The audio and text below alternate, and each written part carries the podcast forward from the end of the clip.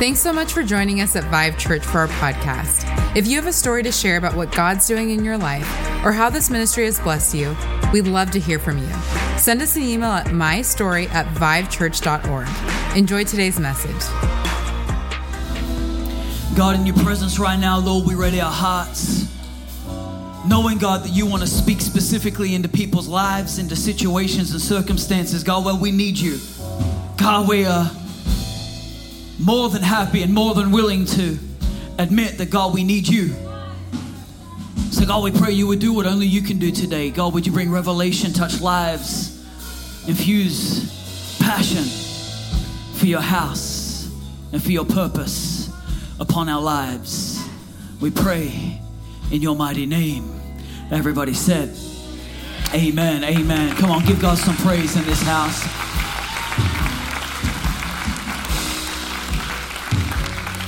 So excited for what God has for us today. I believe it's a word in season for for specific people.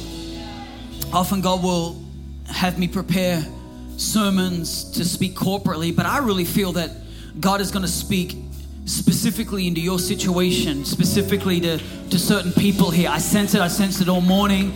God's been confirming it that even in a crowd this size, God can speak directly into what you want to hear and what you need to hear. It's probably a better way to put it. Not always does God speak what we want to hear, but He knows exactly what we need to hear to take us from where we are to where He wants us to be. And I believe He'll do it today if you just have a posture open and ready to receive what it is that God wants to speak. But I want to do something in the presence of God just to set the atmosphere right. I want to read the Word of God. So if you've got a Bible, would you grab it while you stay standing? I like to stand for the reading of God's Word, to honor it. And I want to read from John chapter 1 and verse 1. And all the Bible people are already excited just by that statement right there. Because John 1 1 says, In the beginning was the Word, and the Word was with God, and the Word was God. He was with God in the beginning. Through him, all the things were made. Without him, nothing was made that has been made. In him was life, and all that life was, the, that uh, all that life was is the light of man. The light shines in the darkness, but the darkness has not understood it. There came a man who was sent from God. His name was John. He came as a witness to testify concerning that light, so that through him all men might believe. He himself was not the light, he came only as a witness to the light.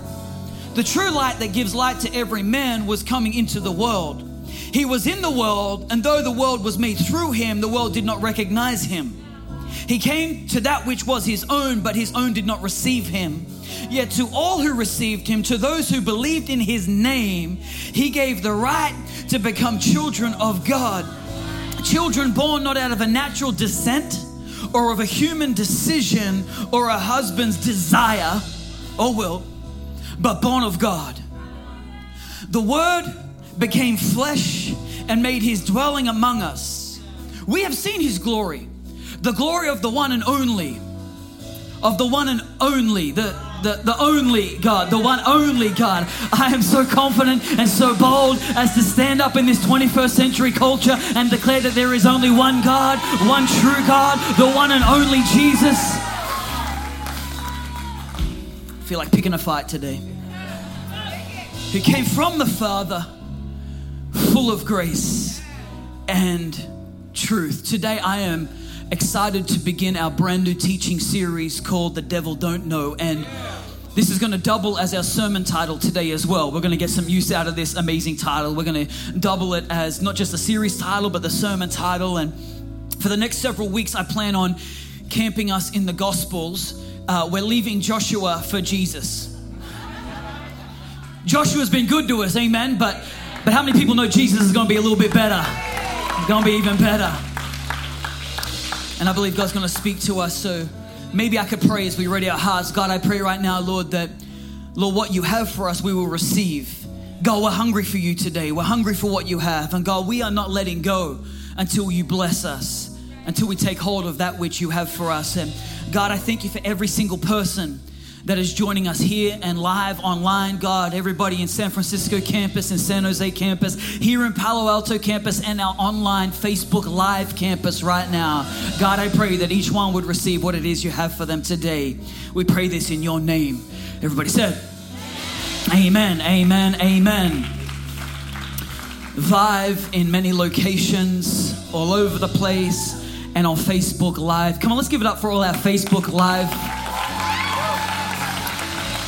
I had a look just during the worship there, and we got we got people dialing in from Australia. We got people dialing in from Hawaii. Shout out to Josiah and Jenny. Doing it tough on the beach. Hey, as you get ready for God's word, would you do something? Would you find four people around you, look them in the eyes, and say, "The devil don't know." Just say, "The devil don't know." He don't know. Devil don't know. Devil don't know. Devil don't know. Four people, and then you can grab your seats.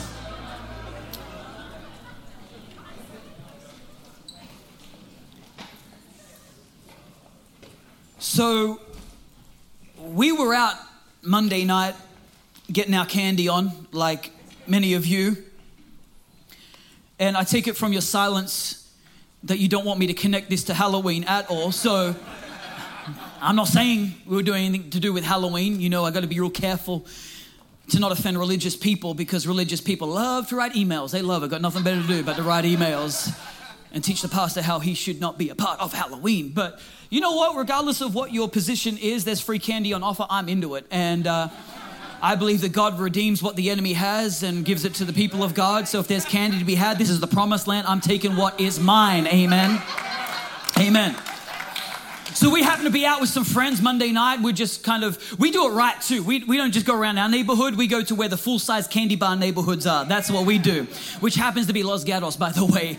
And uh, we were there with some friends and we were just going down the street door to door. And it's amazing to me because I'm fairly new still to the country. Four years we've been here, but we, we're not stupid. Okay, we're, we're new, but we're not stupid. We're, do, we're new, but not dumb. So, so we know how it works. And my kids, they've, they've caught on real quick. They just know how to like disobey everything we've ever taught them about going to a stranger's uh, house on this night, it's okay. You go straight up to the door boldly, and they're just like banging on the door, give me my candy, you know, and they're getting bags full. And it's interesting to me because every house does their best to, you know, dress up their house and to make it all spooky like. They got oversized spiders, they got noise coming out of the gardens, and it's, it's amazing. But the kids don't care. They don't care. They're not one bit perturbed. They've got their eye on the prize and they're going to that front door. They've got like candy eyes. They're going after it. And it's interesting because because we had as we were going from door to door and you know us parents were just standing on the curb and we're, we're chatting as the kids go up and they're somewhere they're getting candy. And, and, and as we were going from door to door there was a family that were or a whole group of people that were following us. They were like one house behind us as we're kind of leading the way so to speak. And and it was interesting to me as i watched the the different dynamics at work because the kids don't even care about all the effort that the people have gone to to hang cobwebs down and make it spooky experience. They're in their princess dresses, you know what I mean? And they're down to the door. But what was interesting and intriguing is there was one grown lady who was in the group following us who was getting startled and surprised by every single decoration.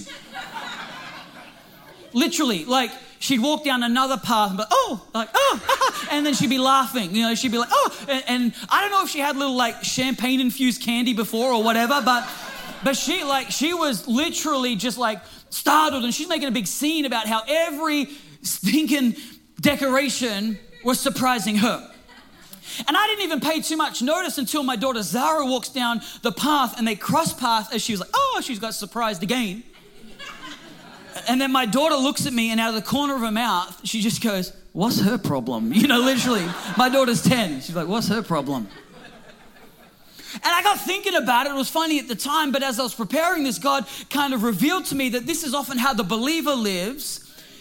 We, we know that the enemy's at us and tries to get us, but yet we're surprised and startled every time he does. It's, it's just kind of how it often works that we should be aware of this, but we ain't.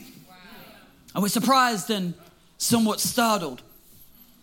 And here's something that I wanted to kind of reveal and something that I wanted to make sure that you knew as we started this series with a bold title, The Devil Don't Know. My, my, my goal over this series is not to elevate the devil or to be a series about the devil, okay?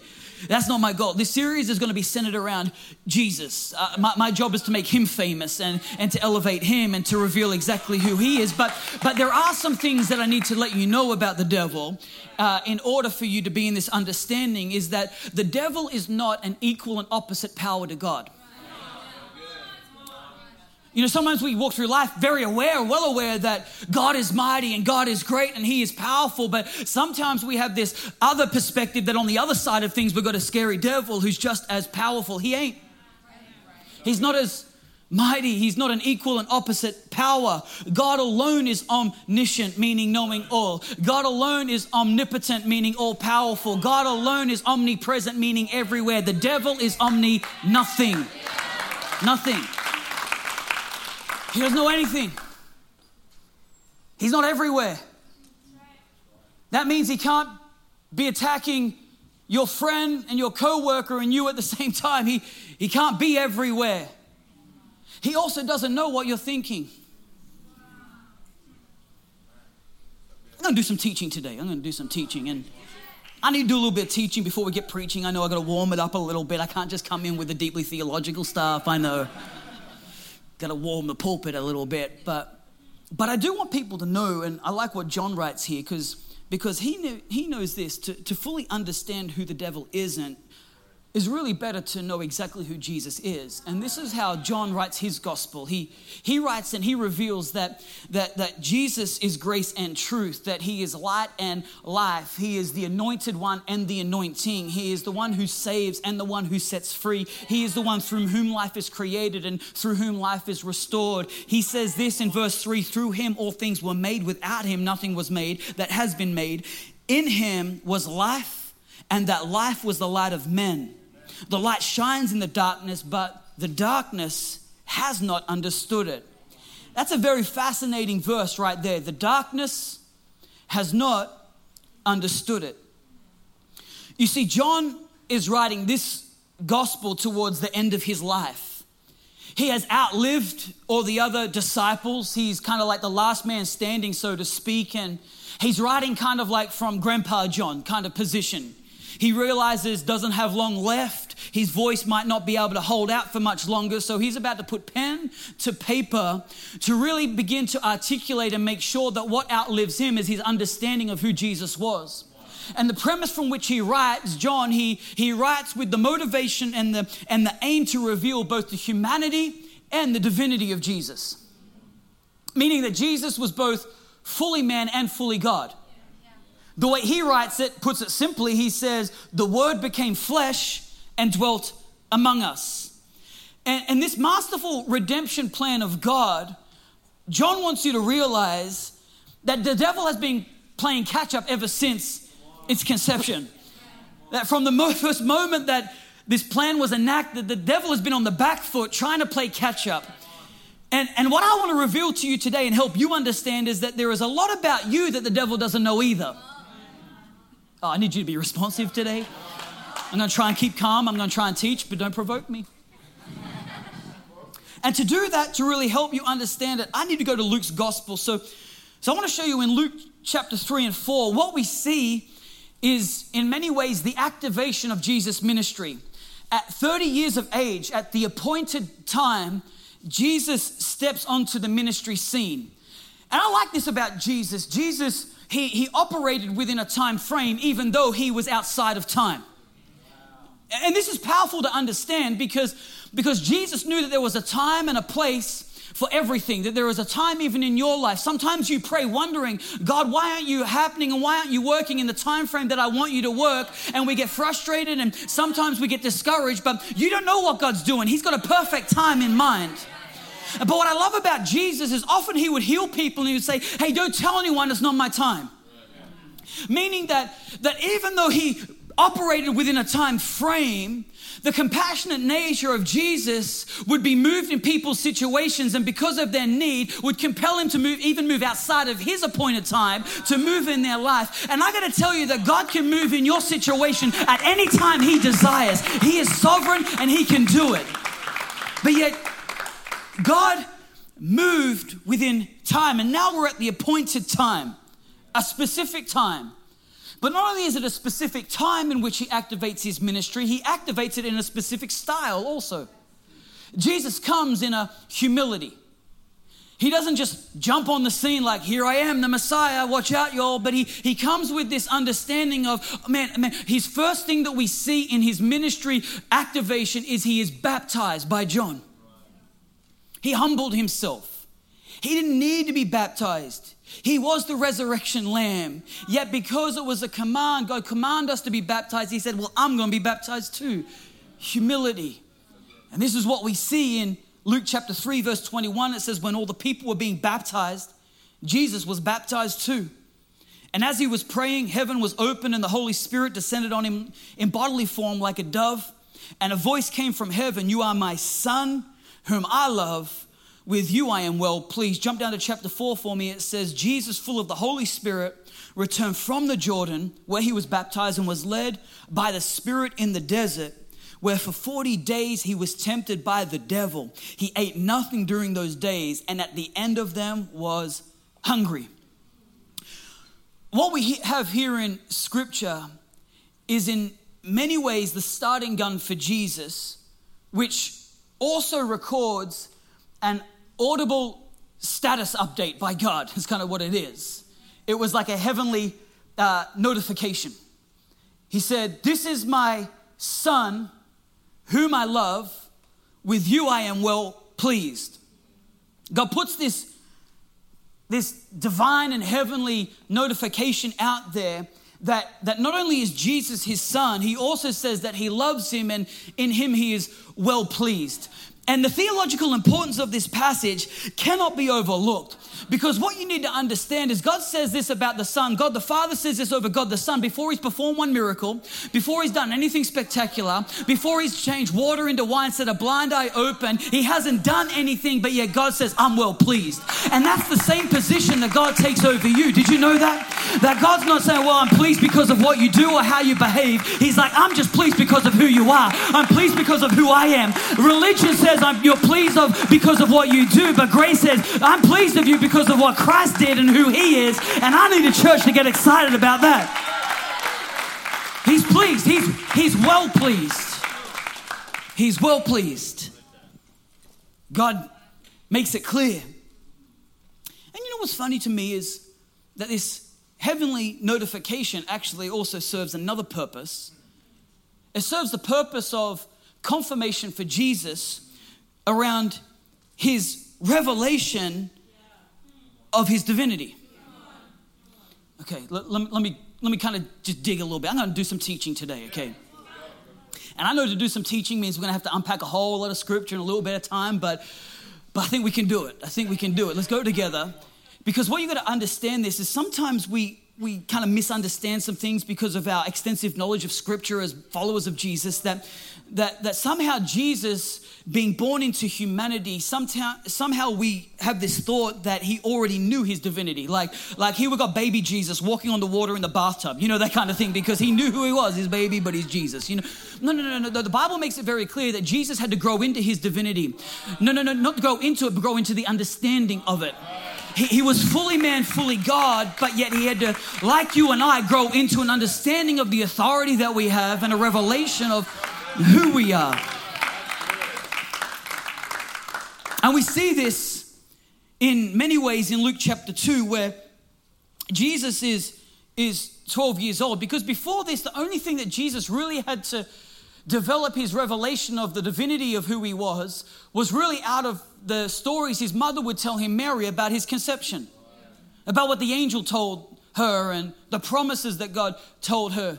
And he put his faith in that. But then we kind of get like a midway point between Jesus' birth and when he steps onto the ministry scene. We have a story when he's 12 years old in Luke chapter 2 where, where, where his parents lose him. It says this in Luke chapter 2, verse 41 every year his parents went to Jerusalem for the feast of the Passover. When he was 12 years old, they went up to the feast according to the custom.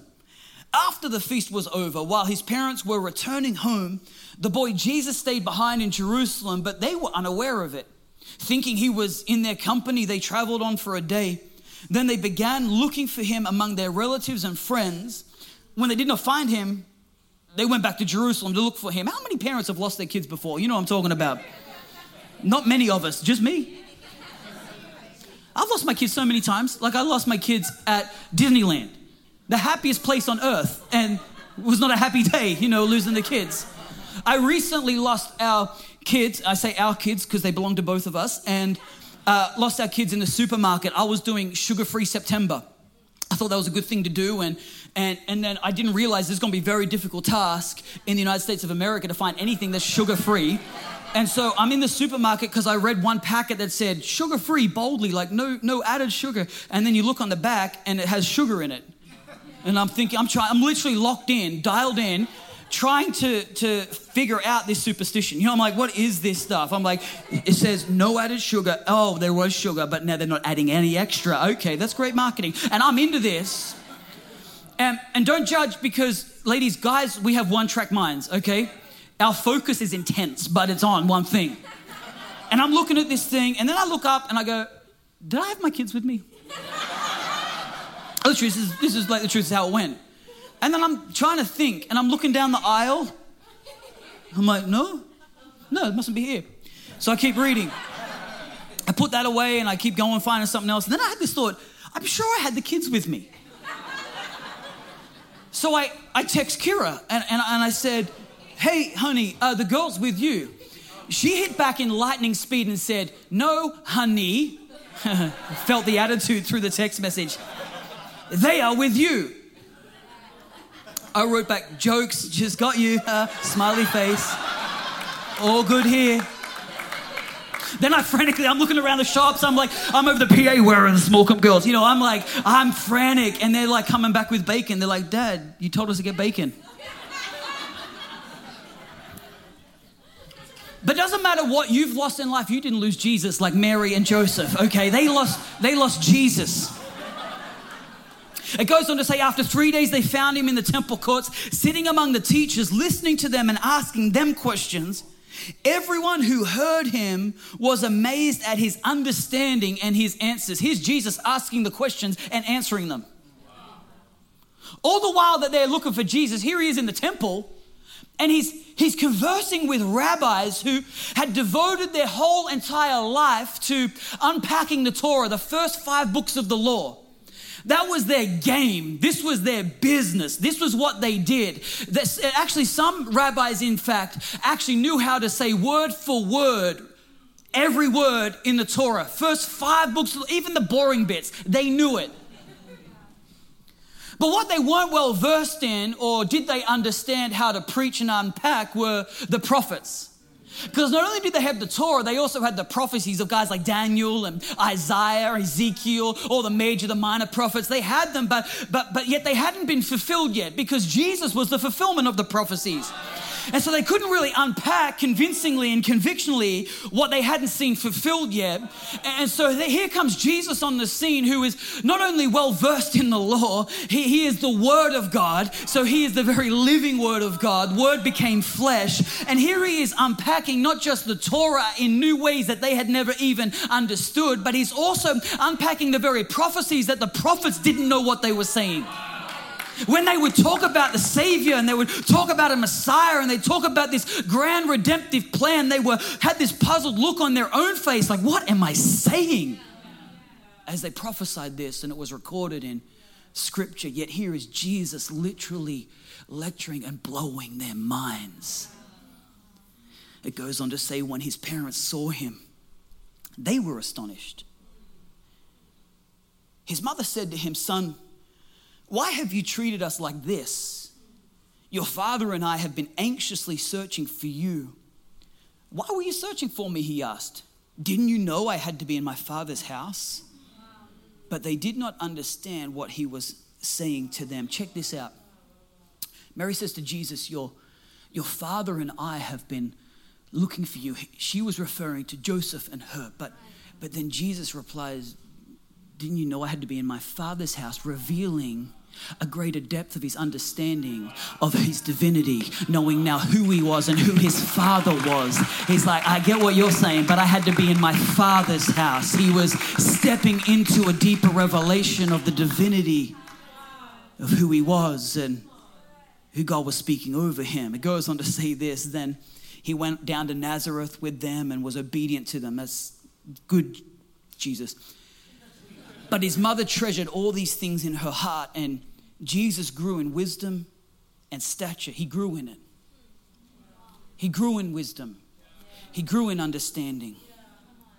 So now, if we come back to chapter 4, we have this voice from heaven this heavenly notification, this declaration from God the Father to God the Son, saying, You are my Son, whom I love, with you I am well pleased. And what we also have here in Scripture is an amazing intersection of, of, of the Godhead at work in perfect unity in Scripture. Uh, I'm talking about a triune God. I'm talking about God the Father revealing and declaring his love for the Son. We've got God the Son who's being obedient to the Father, and you've got God the Holy Spirit who is leading him and, and, and, and drawing him into the desert, into the purpose and the plan and the destiny that God had planned for him all along. And it's an amazing, amazing intersection in scripture of the Godhead at work in perfect unity.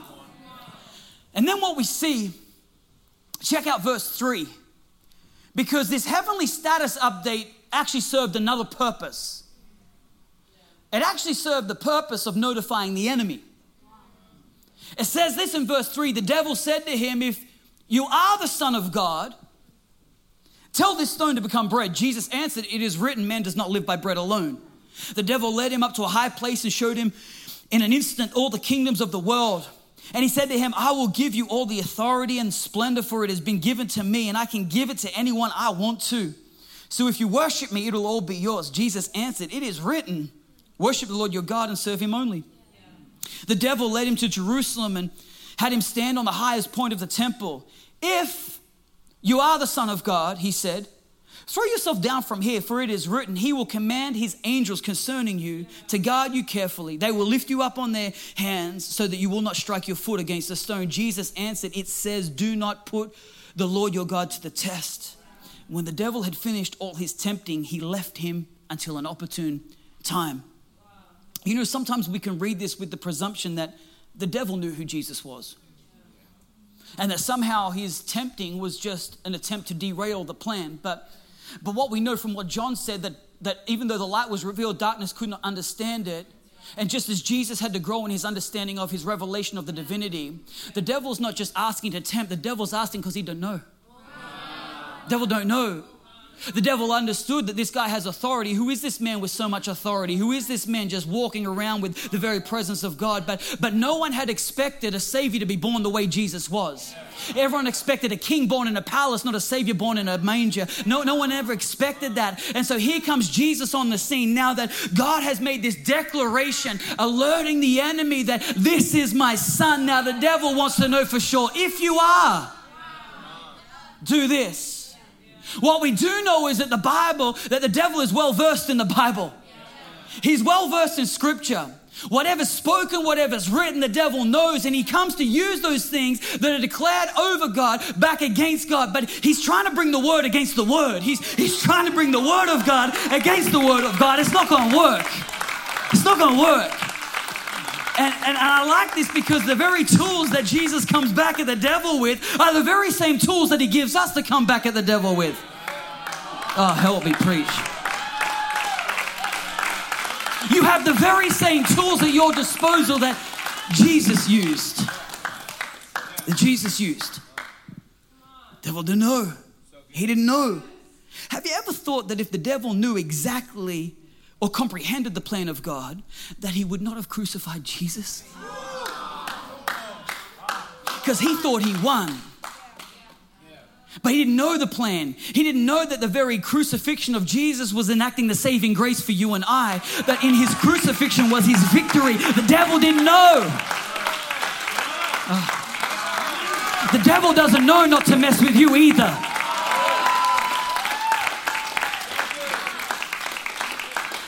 Look at your neighbor real quick and say, The devil doesn't know. Look at him real quick. I need some participation in this Presbyterian church. Come on, look at your neighbor and say, The devil don't know. The devil don't know. The devil don't know. Maybe you have to shake him. Maybe they're sitting there like they're wondering if the devil does know what they're going to get up to later. But the devil doesn't know. He doesn't know. He doesn't know. Come on, San Jose. Online are going crazy right now. Hawaii is lit right now. But I want to show you quick, just quickly. We've got a couple minutes left. I'm not going to preach a long time, but I do want to inform you of some things. And I want to show you quickly just three things that the devil doesn't know about you. Can you handle it? Have you, have you got your pen ready? You got your notepad or your neighbor's forehead, whatever it takes. Let's write something down. Just help me get this message across today. Firstly, the devil doesn't know your authority. He doesn't know your authority we see that the devil questions and challenges Jesus' authority. In fact, he actually tried to tempt Jesus with, with the kingdoms of the earth. He, he tried to, to tempt him by saying, I'll give you authority over all the kingdoms of the world. But what he did not know is that Jesus had already been given all authority. We see this in Matthew chapter 28, verse 18. It says, Jesus came and told his disciples, I have been given all authority in heaven and on earth. Devil's trying to tempt him with earthly authority. Jesus says, I've already got that authority and some. I've got heaven's authority. It's all been given to me. And what this and what this actually means for you is that you can begin to inform the devil of some things also. That what has been given to Jesus has also been given to you. Because Jesus tells the disciples in Luke chapter 10 says, "Look, I have given you authority over all the power of the enemy, and you can walk among snakes and scorpions and crush them. Nothing will injure you. You can remind the devil of the authority that you have. Because he doesn't know. He don't know. Secondly, the devil don't know your anointing. My Zara was looking at my sermon notes this morning, in fact, and she said, Dad, if God is anointing, then the devil is annoying. It's 10 year old theology right there. That's good.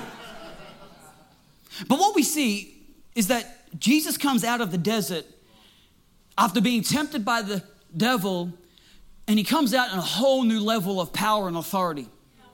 And then he goes into the temple on the Sabbath and they hand him the scroll of the prophet Isaiah. And it says this in chapter 4 and verse 17 of Luke. It says, The scroll of Isaiah, the prophet, was handed to him. He unrolled the scroll and he found the place where it was written, The Spirit of the Lord is upon me, for he has anointed me to bring good news to the poor. He has sent me to proclaim that the captives will be released, that the blind will see, that the oppressed will be set free, and that the time of the Lord's favor has come. Then he rolled up the scroll, he gave it back to the attendant and sat down. The eyes of everyone in the synagogue were fastened on him, and he began by saying to them, Today this scripture is fulfilled in your hearing. This was the original mic drop right here. He opens up the scripture, the scroll, not of the Torah, which they were well versed in, but the but prophets, which had yet to be fulfilled, which they didn't understand. And in this amazing speech, he reads the scroll, he hands it back to him, he sits down, and as he's sitting down, they're all eyes intently looking at him, not a not a not a hush, not a not a whisper, not a sound in the whole place, as they're thinking, what's coming next? What what authority comes off this man? He speaks. Man, we've read that scripture before, but we've never heard it like that. He sits down and says, Today, this scripture has been fulfilled. He's talking about an anointing. He says, I've been anointed. The anointing is what breaks the yoke of bondage. The anointing is what impacts and enacts the very power and redemptive plan of God. The anointing is what opens blind eyes. It's what makes people see and hear. And it's the very anointing, the very power of God. Jesus says, I have been given anointing and I am the anointing. I am the anointed one and the anointing.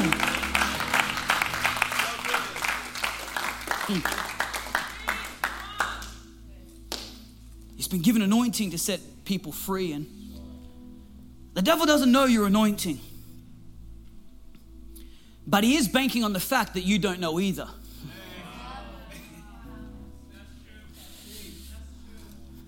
He's banking on the fact that you don't know.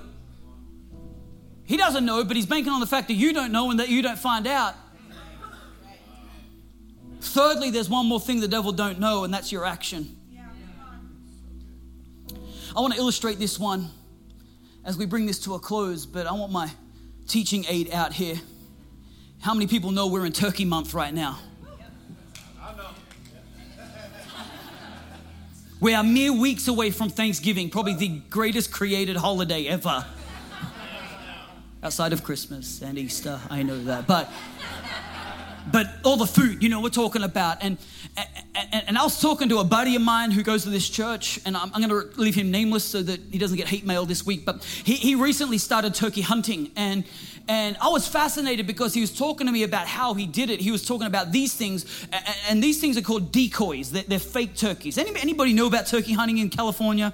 No, save the whales. Okay, so so what what he was doing is he was he was telling me about how you turkey hunt with decoys and I'm like this, I'm a guy who, who if you t- start telling me something, I gotta find everything about it. So I'm watching YouTube videos. I'm on this thing right now, this kick about documentaries, aren't I, honey? Uh, she just comes in, finds me watching like Deepest, Deadliest Catch, and I'm watching about how to trap crabs just in case I'm gonna do it one day, you know, and I'm learning Gold Rush, you know what I mean? Just go raise some money for the church, you know. So, so I'm learning all these things. I'm on a documentary kick right now. And, and I got on this YouTube thing about turkey hunting. And I'm watching like how they lure turkeys in. And I, it's ridiculous, man. They, they put these turkeys out there and they're hiding behind these turkeys. And, and they literally got their heads out. But the turkey is so focused on the decoy that the turkey comes right here. And the turkey doesn't even realize they got this like big shotgun in its face. Its head's about to be blown off. If your kids didn't go out to Vive Kids, then that's, that's your royal kids and that's your problem. But, but, but they're standing behind these turkeys, literally just hiding behind the decoy. And I thought, man, turkeys are not the smartest animal in the kingdom. But then I began to do a little bit further study and I realized that hunting has a season. There's a start of a hunting season. You're not allowed to shoot a turkey dead before then. And after the season finishes, you're going to get heavily fined if, if you hunt outside of season. But there is a season in which you can go crazy hunting turkeys. But but what the good turkey hunters, is hard to say, what the good turkey hunters do is that even before they're allowed to take a shotgun out and shoot turkeys, they don't wait for season to start. They will go out without a gun, without a weapon, and they will just watch the turkeys. And what they're watching for is the, the different patterns that the turkeys make and the, the areas that they go and the paths that they, they, they will often walk because, because they're creatures of habit. That if you can study them long enough, you can just go and put a, a decoy in the middle of nowhere, you're not going to catch or attract one turkey. But if you put a decoy in the path, if you put a decoy in the place where they, they usually walk and they're, after watching and monitoring the patterns of the turkey, there is a good chance that you simply put a decoy in the path that they walk, you're going to find that it's going to attract and trap a turkey. And as I was just simply minding my business watching this, the Lord revealed to me that this is kind of how it works for us. That the enemy, the enemy does not have the power of prophecy. That's from God. He doesn't have the power of prophecy, but he does like to predict based off a pattern from the past. And what he'll often do, what he'll often do is he will use a pattern of your past to predict your behavior in the future. So he knows the path that you will most likely walk because he's watched your pattern, he's watched your thoughts, he's watched how you've acted and how you've behaved. And based off that, he can predict where to place a decoy in order to trap you and to get you into that place where you draw away from God's presence. Oh, I know I gotta unpack it some more. I know I'm not doing my job. Let me do my job then. It says this in verse 28 because the people were not happy with what Jesus said. They weren't happy.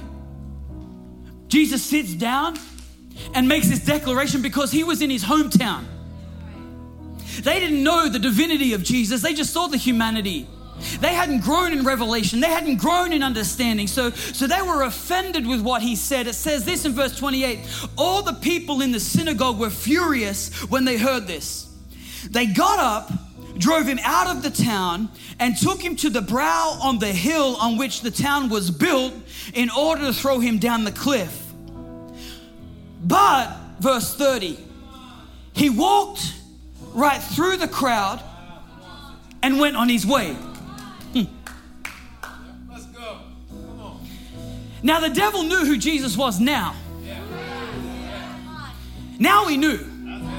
He'd heard the status update. He, he he'd heard and he tried tempting him, but he realized, man, I'm in trouble. I'm in, this is this is none other than the Son of God. This is he meant none of my tricks are working. So it says he left him until the opportune time. Now he's got the opportune time because he's got some people involved. Some people who are getting offended. Some people who are getting their backs up. Some people who are upset about the way Jesus wants to work. And now the crowd, influenced by the devil, are pushing Jesus. The devil's going to try and take him out early, pushing him towards the edge, and they're crowding him and they're cornering him. But what does Jesus do? He simply walks right through the crowd untouched. And I have to tell you, what the devil doesn't know about you. He might know the pattern of your past. He might be able to predict the future based off the pattern. But the devil doesn't know your next move. He doesn't know your next move. He doesn't know your next move. He doesn't know. He don't know. He doesn't know. He doesn't know your next move. He's guessing and he's trying to set decoys based off a pattern. But you might have situations crowding you. You might, you might be feeling cornered in life. You might be feeling cornered by the circumstances and the status of your finances and the pressure of your relationships. You might be feeling cornered like there's no way out and you're feeling like you're going to go back to that place of depression. You feel like you're going back to that place of anxiety. But I have to tell you, the devil doesn't know your next move. And what God wants to do is He wants to empower you with His presence so you can walk right through the crowded place by the power of His presence. Stand to your feet with me. Stand to your feet. All of my locations, everyone stand right now. I want to do something practical. I don't want to just preach at you. I want to, I want to empower you, empower you right now with some new moves today. With some new moves. How many people ready to get some new moves right now? Some moves the devil didn't even know about. He didn't know about these moves. I'm about to empower you with because what God gives us is His presence. Now, the presence of God does not change you. If it changed you, then the circumstances you were facing when you walked in with wouldn't be there when you walked out. Just because you went into God's presence, everything changes. No, it doesn't. The same problems, the same trials, the same pressures, the, all those things are still waiting for you outside the door. And you're thinking, man, this is not the very empowering message, Pastor, I thought I was going to get today. No, no, no, no, no. But, but I will tell you what the presence of God does. It does give you perspective. It reminds you of how great your God is. It reminds you and aligns you with the purpose of God for your life. It calls you higher. It tells you to lift your eyes. It tells you to stop looking at the decoy. Stop looking at the thing. You've been on the path and he's distracting you with how, how you're single right now, or he's distracting you with anxiety right now. He's distracting you with the same decoys he's used time and time again. And you've wondered, why haven't I graduated this season yet? Because you keep getting your eyes on the problem and taking your eyes off the Lord. But the presence of God is there to remind us that he rules, that he reigns, that he is mighty. He knows all things. The devil don't know what you're going to do. The devil doesn't know your authority. The devil doesn't know your anointing. The devil doesn't know your next action. The devil don't know.